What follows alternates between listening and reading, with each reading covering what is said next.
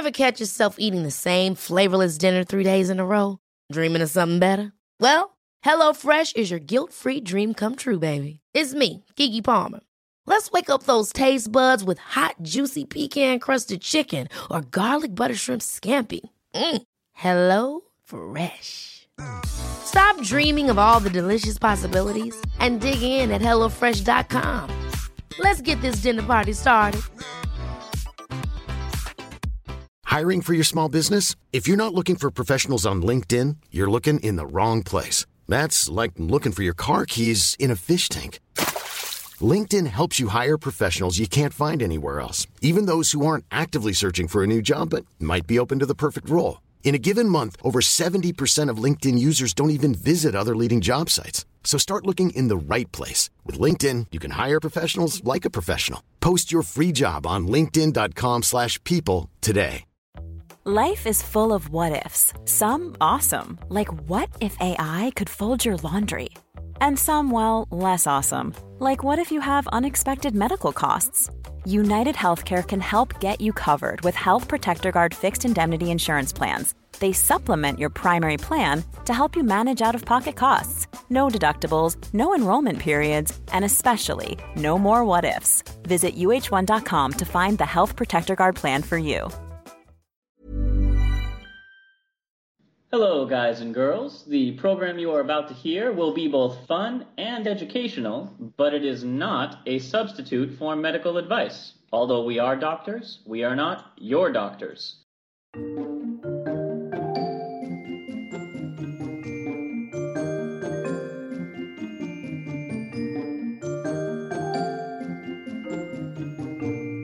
Hello and welcome to Travel Medicine. As always, I'm your friendly neighborhood internal medicine doc, Dr. J.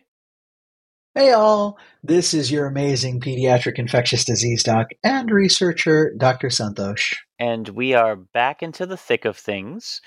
And I believe last time we spoke, I promised you some of the secret history of the CDC. Yes, yeah, we we went into the founding and the purpose uh, a, a, little bit of the founding, but definitely the purpose of the wonderful um, Epidemic Intelligence Service, the EIS, uh, which are kind of the you know the disease hunters of the CDC, and uh, we we put together how you know this was a little bit kind of military philosophy attached with like, epidemiology and that kind of thing, but. Uh, yeah, we didn't we didn't go back far all the way to like the the beginnings of the, the parent company, the, the CDC. We've talked about the Epidemic Intelligence Service as the spies of the CDC, a un- uniformed yeah. branch of the military, no less. The, the like... disease investigators, the intelligence gatherers. Yes. So let's take a ride in the Wayback Machine. And yeah. if you follow along with me to World War II, mm, for oh, scary time. This is before we have any epidemic intelligence gathering. For military yes. personnel who were deployed to tropical, subtropical areas during World War II, number one health problem malaria. Bad air. And just like, to use a comic book analogy, just like S.H.I.E.L.D. started from a completely different service in World War II, so too did we have a different public institution responsible for controlling it, and that was the Office of Malaria Control in War Areas. It was a subtle Office name. Okay. sure, just straight to the point, no nonsense. Yeah. And that was a joint undertaking by the U.S. Public Health Service and state health departments. So initially, they just detailed ways to reduce malaria infection, like drugs, insecticides, bed nets, basically telling people here is how you are at risk for malaria, here's what to do about it. We did have uh, some form of quinine at that time, Josh. I like World War II. Around this time, antimicrobials were being like discovered, and you know, shortly in and around World War II is when we'd see penicillin. I think, though, uh, quinine was already identified from the cinchona tree, as you taught us. You're not wrong, but there's okay. a complication. Oh, okay. See, the traditional treatment for malaria was in pretty short supply because in 1942, Japan had seized control of the cinchona trees in the Dutch, Dutch East Indies and Asia, and Germany had seized control of all the reserves and manufacturing facilities in Amsterdam. Oh, yes, yes. And for those who don't know, uh, what is a tropical tree doing way up there? Well, after the cinchona tree was identified by colonists, frankly, uh, where we derive quinine from, I believe groves were, the seedlings were brought over and then planted. And we had groves of them for medical purposes. So, oh no. So they were in Axis powers yeah. So instead, the Allies had to turn to a synthetic quinacrine known as atabrine. Like uh, attaboy, uh, but with brine, like for pickles. Atabrine, you can do it. what a weird name. Um, okay, so alternate name quinacrine, and that just helps me remember it because atabrine makes no goddamn sense. Yeah, it wasn't an ideal solution because it did have a couple different side effects. Uh, aside okay. from the usual gastroenteritis, headaches, and nausea, it could also turn yeah. your skin Simpson yellow, and was often confused. and was often confused with jaundice. Oh, okay, which would be very dangerous for a military, uh, a, a, GI, I guess, just you know trying to fight a war, and then all of a sudden, you know, it looks like his liver's failing. He can't be deployed. Not to mention, if you look down in your Simpson yellow, I'd be concerned. Yeah, it'd probably freaked me out. Um, I hope people were told about the side effect before they were given this pill. No, The Simpsons hadn't even been invented yet. No, well, they. All right, fine. so, so instead, so this was this was from a dye, right? Like the the actual quinacrine quinacrine was itself yellow, you'd get the medicine, it would get into your bloodstream and into your tissues, but so would the dye. And if you were a fair skinned, you know, young recruit, then you'd look yellow. Since we didn't really have good treatments available due to wartime rationing, instead, the military, through this Office of War Control and Malaria, mm-hmm. had to focus on propaganda, and nobody was listening. Hey, yeah, you know, wear a mask uh, wash your hands. You know, all employees must wash hands. You know, the kind of signs people like, yeah, that's just, you know, it's, it's part of the decoration. We're not supposed to do anything about it. Sure. so yeah. instead, a character was introduced to the GIs Bloodthirsty Anne. Sounds oh. intimidating, oh. right? okay, this is like, uh, I mean, it's apocryphal to say Rosie the Riveter because evidently that poster wasn't really around uh, a ton. But so this is kind of like one of those propaganda characters, or Uncle Sam, or one of those. Bloodthirsty Anne was okay. a little mosquito sipping on a, a martini glass of your blood. Uh, looked okay. very cute, and I'm going to tell you right now, you will be able to visualize exactly what she looks like, despite the fact that you have never seen it before. And here's why. Okay. Uh huh. It's the handiwork of young Army Captain Theodore Geisel, better known oh. as Dr. Seuss. Oh, cool. Okay, very cool. so Dr. Seuss got his start with medical propaganda. So okay. here's the thing malaria had been known for a long time in the southeast United States. Uh, in fact, cases of it actually rose during the Great Depression. There was a little malaria ep- epidemic, endemic, that okay. only started to wane during the early 1940s as the country mobilized for war. We don't think about malaria as being, you know, in the United States, but yes, if it's warm enough and the vector comes north, absolutely it can. And most of it in the United States was in the South. Prior to World War II, the most important and effective control of malaria was here's another trip to your history class the Tennessee Valley Authority, where they would send teams of medical malariologists, sanitary engineers, sure, and entomologists. but they funded more research on the infection than any other institution in the country. However, in 1942, the U.S. Public Health Service established the Office of Malaria Control in War Areas. And this is one of my favorite bar trivia facts. World War II Okay. was the first major conflict that the country engaged in where casualties caused by disease were less than casualties caused by combat. Yeah, people don't know this, and it, it it freaks out a lot of people to learn. Is it, oh, you know, humans are the deadliest animal type of a thing? No, no. A lot of times when there were invading armies, or uh, even in the times of uh, siege, right, where uh, a, an army would surround a city and lock it down, and this kind of a thing, one of the weapons that you relied on was.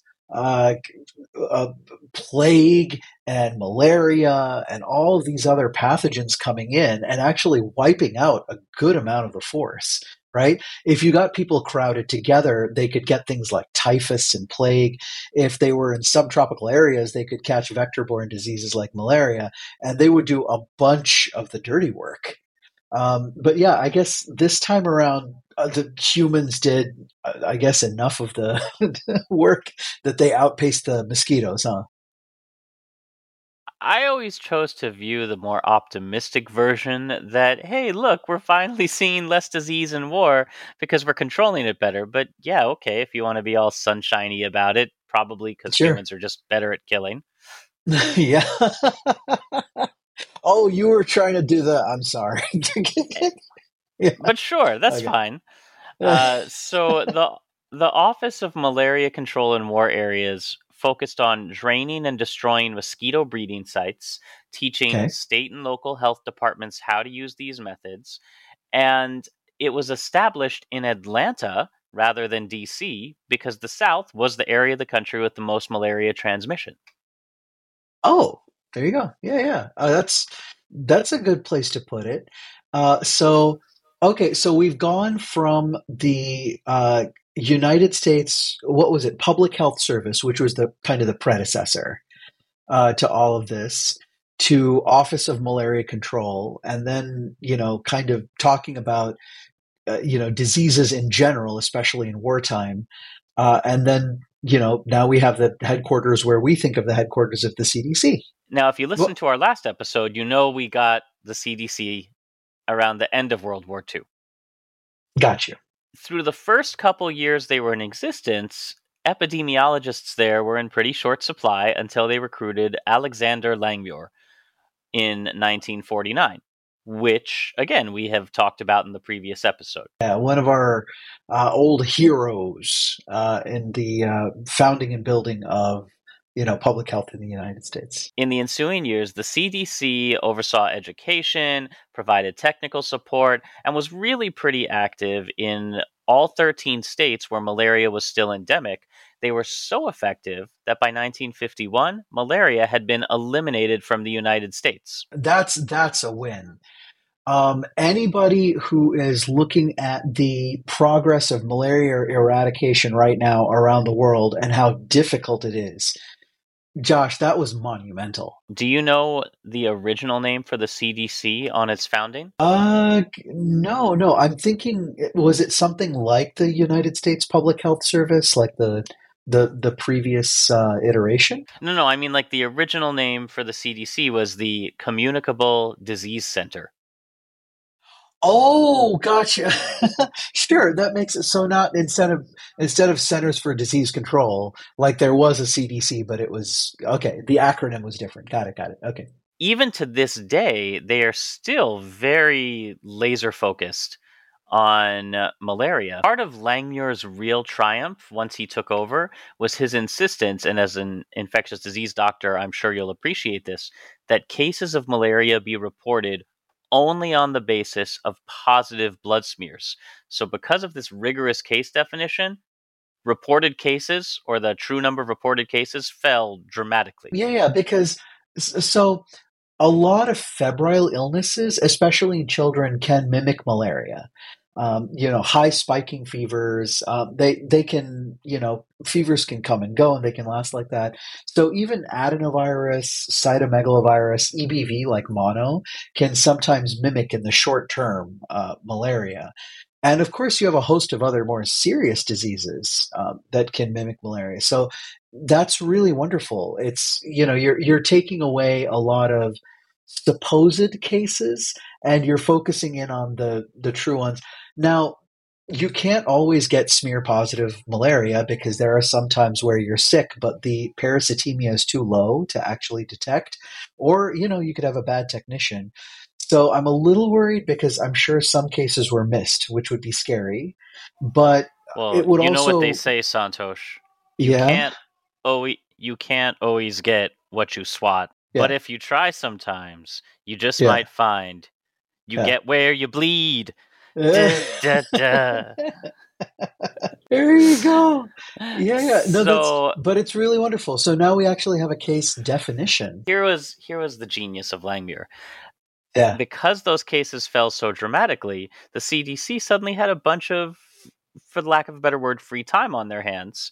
And he then Okay. suggested, well, hey, maybe we could start investigating any kind of epidemic.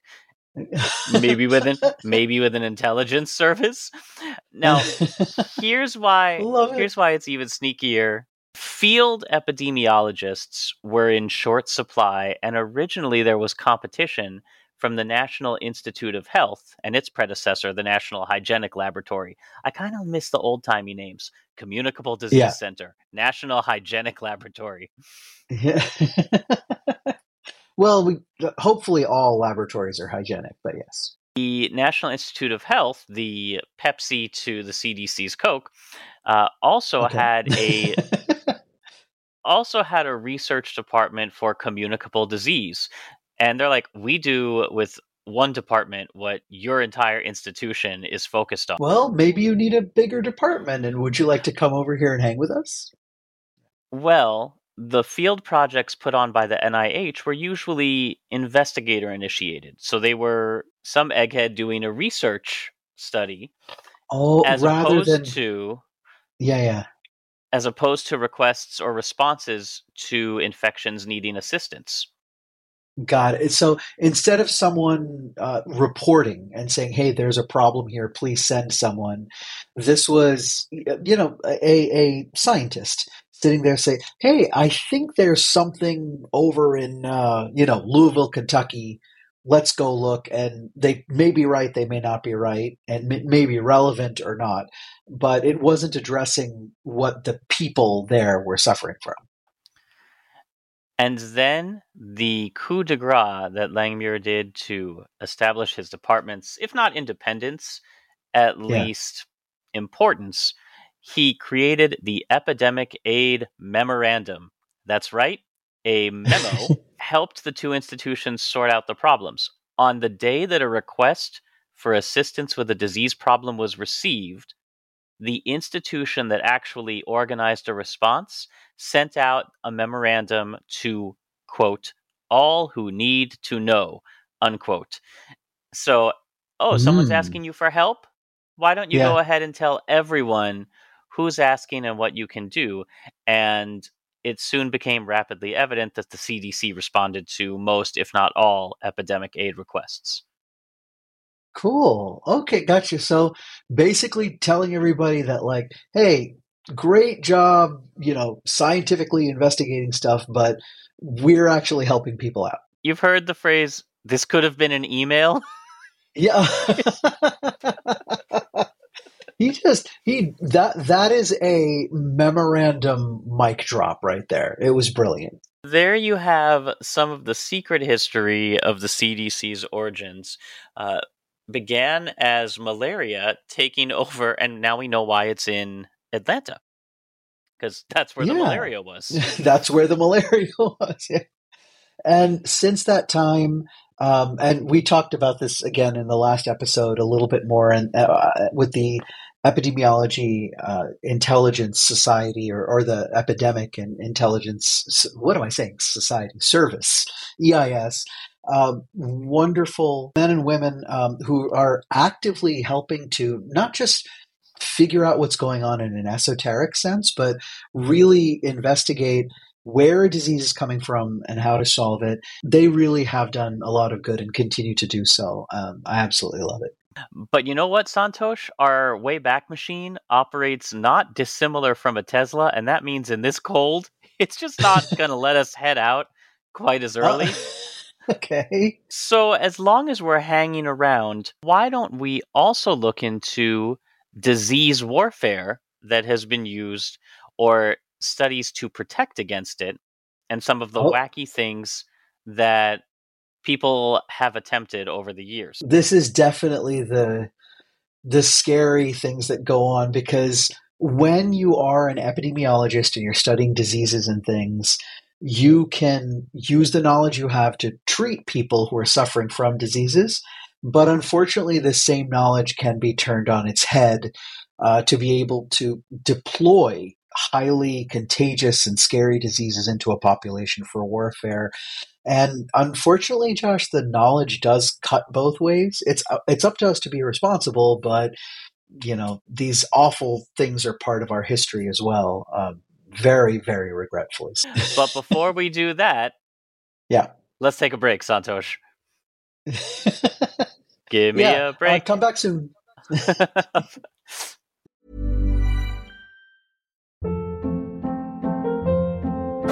Hold up. What was that? Boring. No flavor. That was as bad as those leftovers you ate all week. Keke Palmer here, and it's time to say hello to something fresh and guilt-free. Hello Fresh. Jazz up dinner with pecan-crusted chicken or garlic butter shrimp scampi. Now that's music to my mouth. Hello Fresh. Let's get this dinner party started. Discover all the delicious possibilities at hellofresh.com.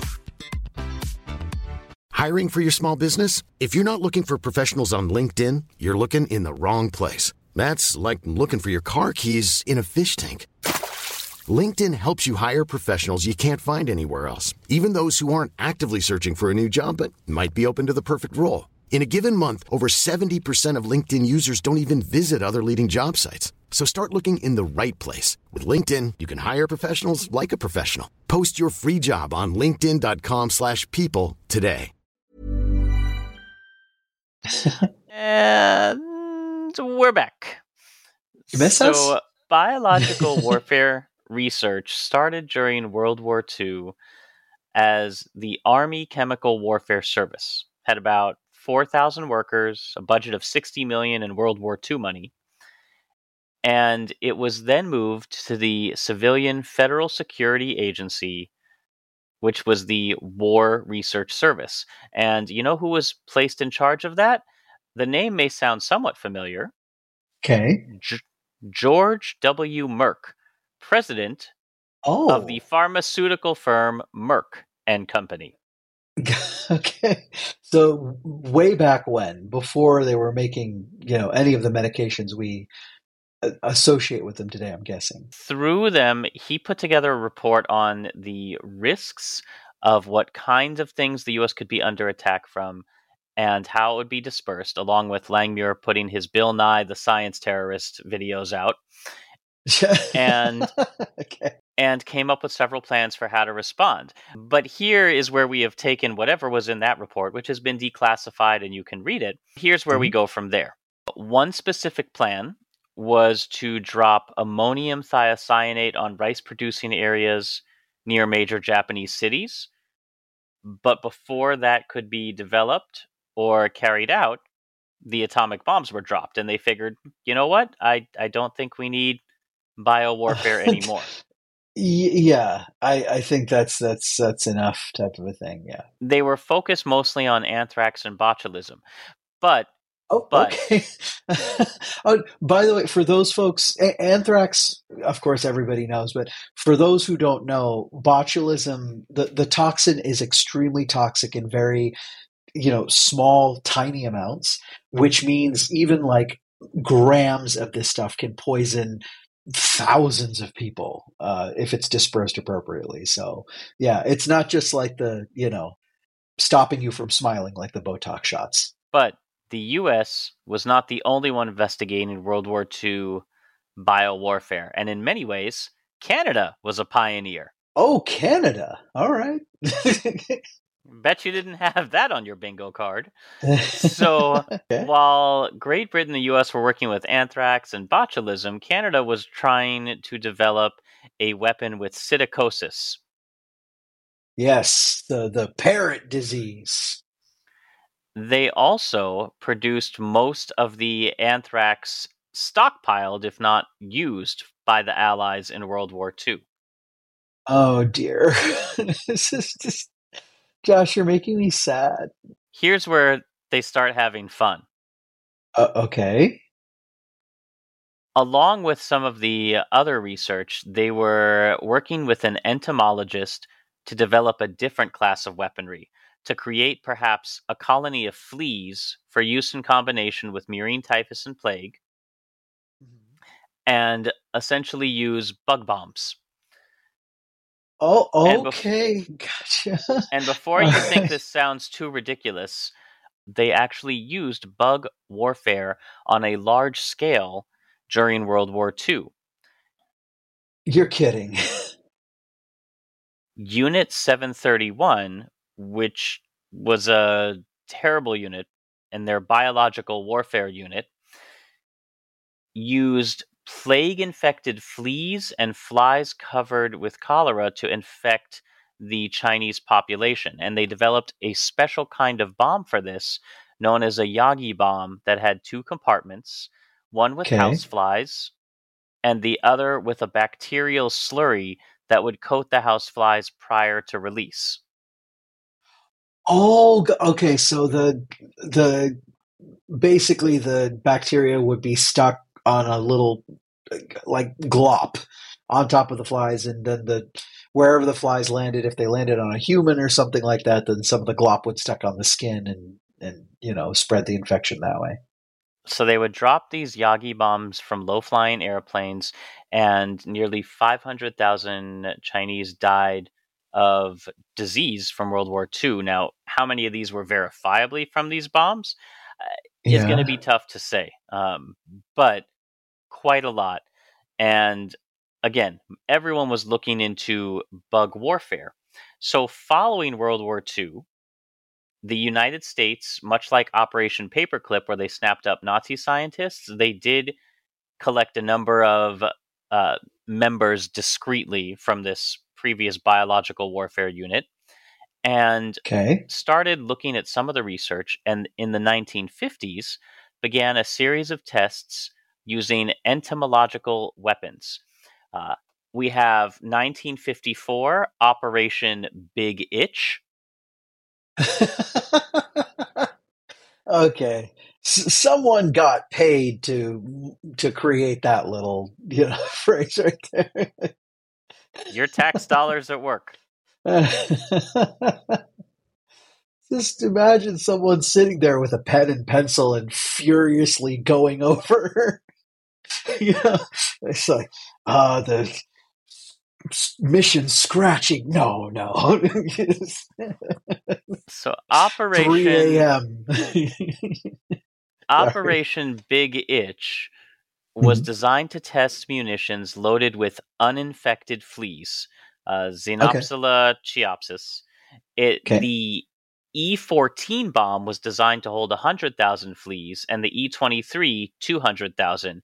But the E23 failed miserably in the early tests when uh, okay. when one of the bombs glitched and some of the fleas escaped into the plane and bit all three members of the air crew.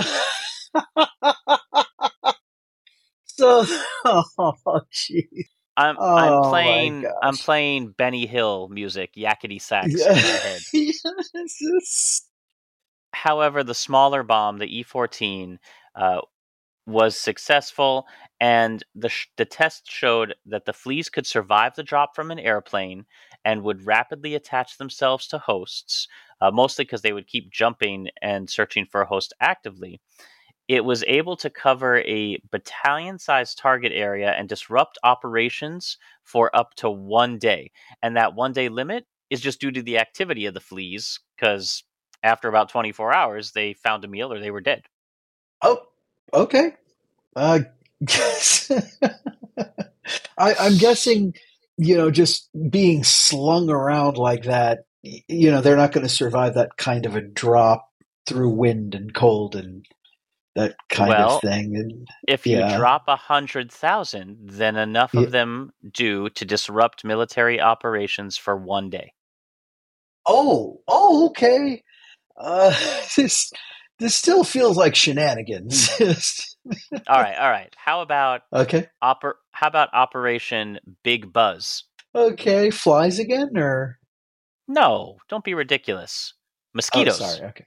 Oh, oh. zzz. Okay, gotcha, gotcha. All right. So So how are you going to the deploy your skeeters?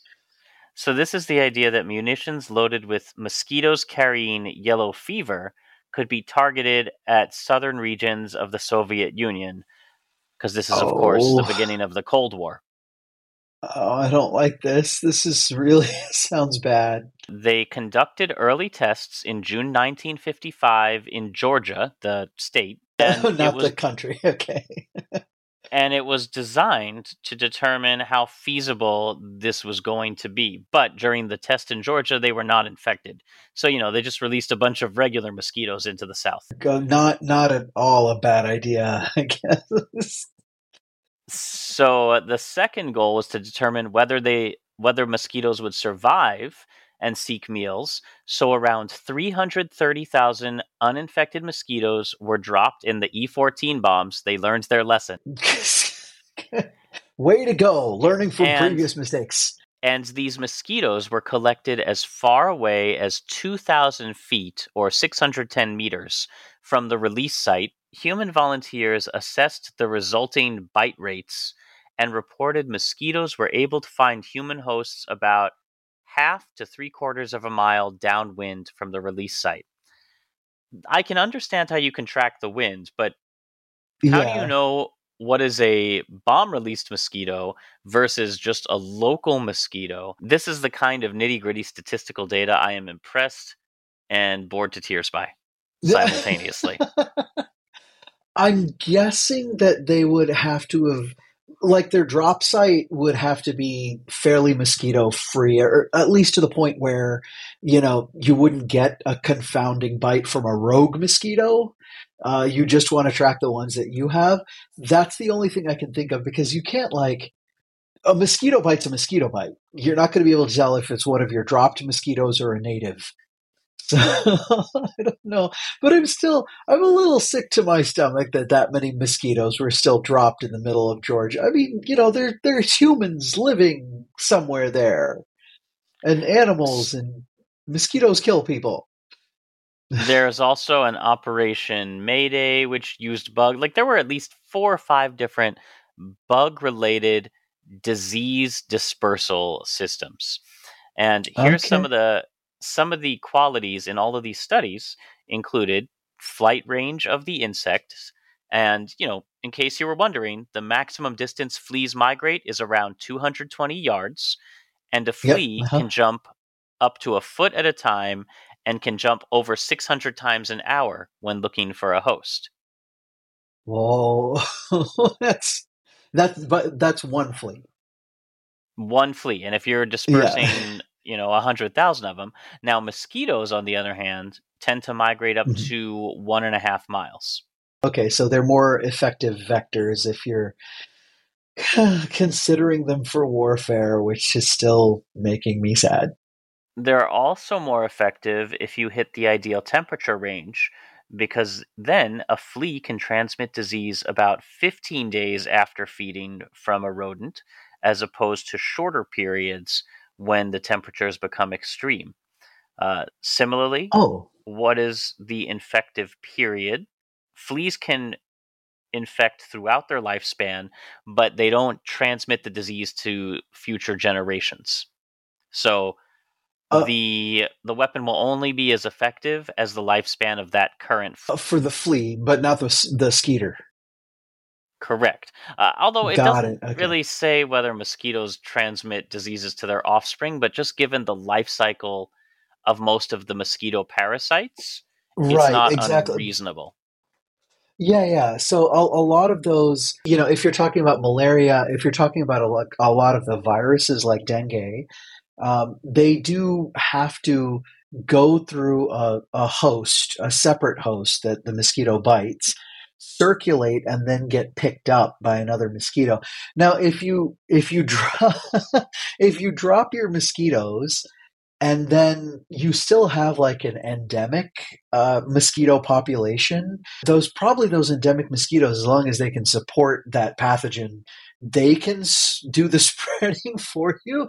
But now you've just like introduced a new disease into a place which didn't have that before, which is like this is a wretched thing to do. This is horrible. of course, you want to know the transmission rate of the disease because only about yeah. 60% of tropical fleas are capable of spreading disease after feeding. Other species have much lower transmission rates.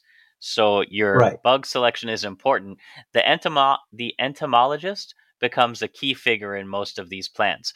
But I just yeah. thought I thought that look how important bugs have been to our public institutions. Yeah, yeah. So like we, we, we talked about the helping and now we're talking about the hurting.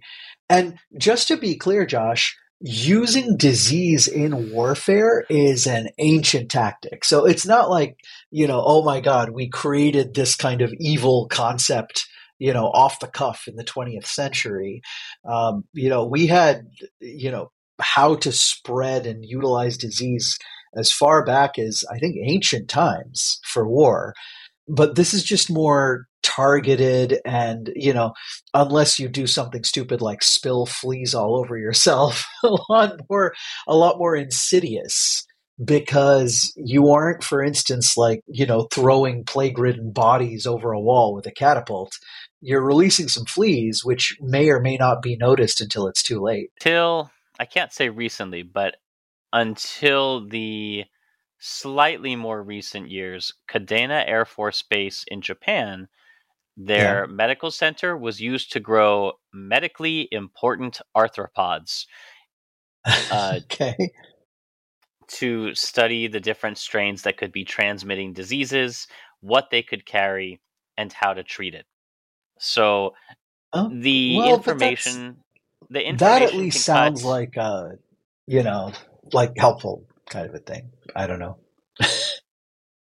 The information cuts both ways and the cost per death according to the report for a vector borne biological agent with a 50% mortality rate in an attack on a city. Uh, if you drop this thing in enough numbers you'll kill half the population or you'll infect. Uh, achieving infect, a 50, yeah, sorry. so ach- achieving a 50% mortality rate was 29 cents in 1976 dollars, about $1 and 1 cent today. Oh. So a okay. a well-designed and carefully chosen big itch or big buzz could result in as many as 625,000 deaths at a dollar apiece. Oh dear. That's sadly extremely efficient. yeah. And okay. all of that is where we started from just treating malaria in our swampy borders. so we went out, we investigated how the malaria was attacking and the mosquitoes and how to prevent it and how to treat it take care of our soldiers and our citizenry, created a program to help control malaria, eradicate it, and then talk about curing and following and diagnosing epidemiologically other diseases. And then someone used the knowledge for evil. and we have, you know, this, you know, this kind of state of things post World War II we're all just one Bond movie away. but yeah, that's yeah. it for this week. Hopefully, you had fun learning about the name changes of the CDC, the surprising ways that insects and disease changed the course of history, or at least war. And uh, yeah, we've given absolutely. you something new to have nightmares about.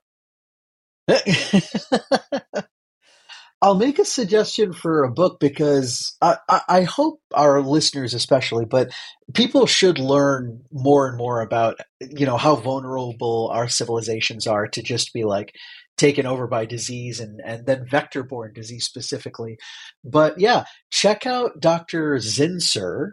Uh, I think it was called Rats, Lice, and History if I'm remembering it properly. So he was a doctor who studied typhus, but he also was a, a very good author. Um, so he wrote that book, and uh, there's lots of others, but that one's one of my favorites. And that's why we need an epidemic intelligence service, folks. So, yeah. thus completes yeah. our secret history of the CDC. As always, we love to hear your comments, questions, and feedback. If you'd like to support us spiritually, emotionally, or financially, links to do that are in the show notes, along with some links for further reading. Our theme music is composed by Rachel Leisure. The show is produced by me with a lot of help from Dr. Santhosh and friends. And until next time, as always, keep a song in your heart, soap on your hands, a shot in your arm, a spin on your globe, and when you've done all those things, pick a country that is that doesn't have any kind of active infection at the moment. And uh, happy travels. Bye, everybody.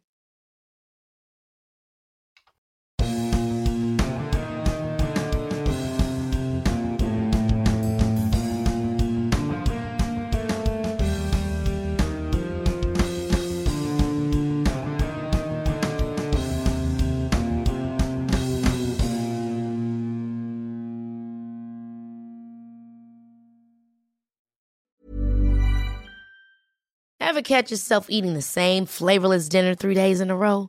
Dreaming of something better? Well, HelloFresh is your guilt-free dream come true, baby. It's me, Keke Palmer. Let's wake up those taste buds with hot, juicy pecan-crusted chicken or garlic butter shrimp scampi. Mm. Hello Fresh. Stop dreaming of all the delicious possibilities and dig in at HelloFresh.com. Let's get this dinner party started. Hey, it's Paige DeSorbo from Giggly Squad. High quality fashion without the price tag. Say hello to Quince. I'm snagging high-end essentials like cozy cashmere sweaters, sleek leather jackets, fine jewelry, and so much more. With Quince being 50 to 80% less than similar brands.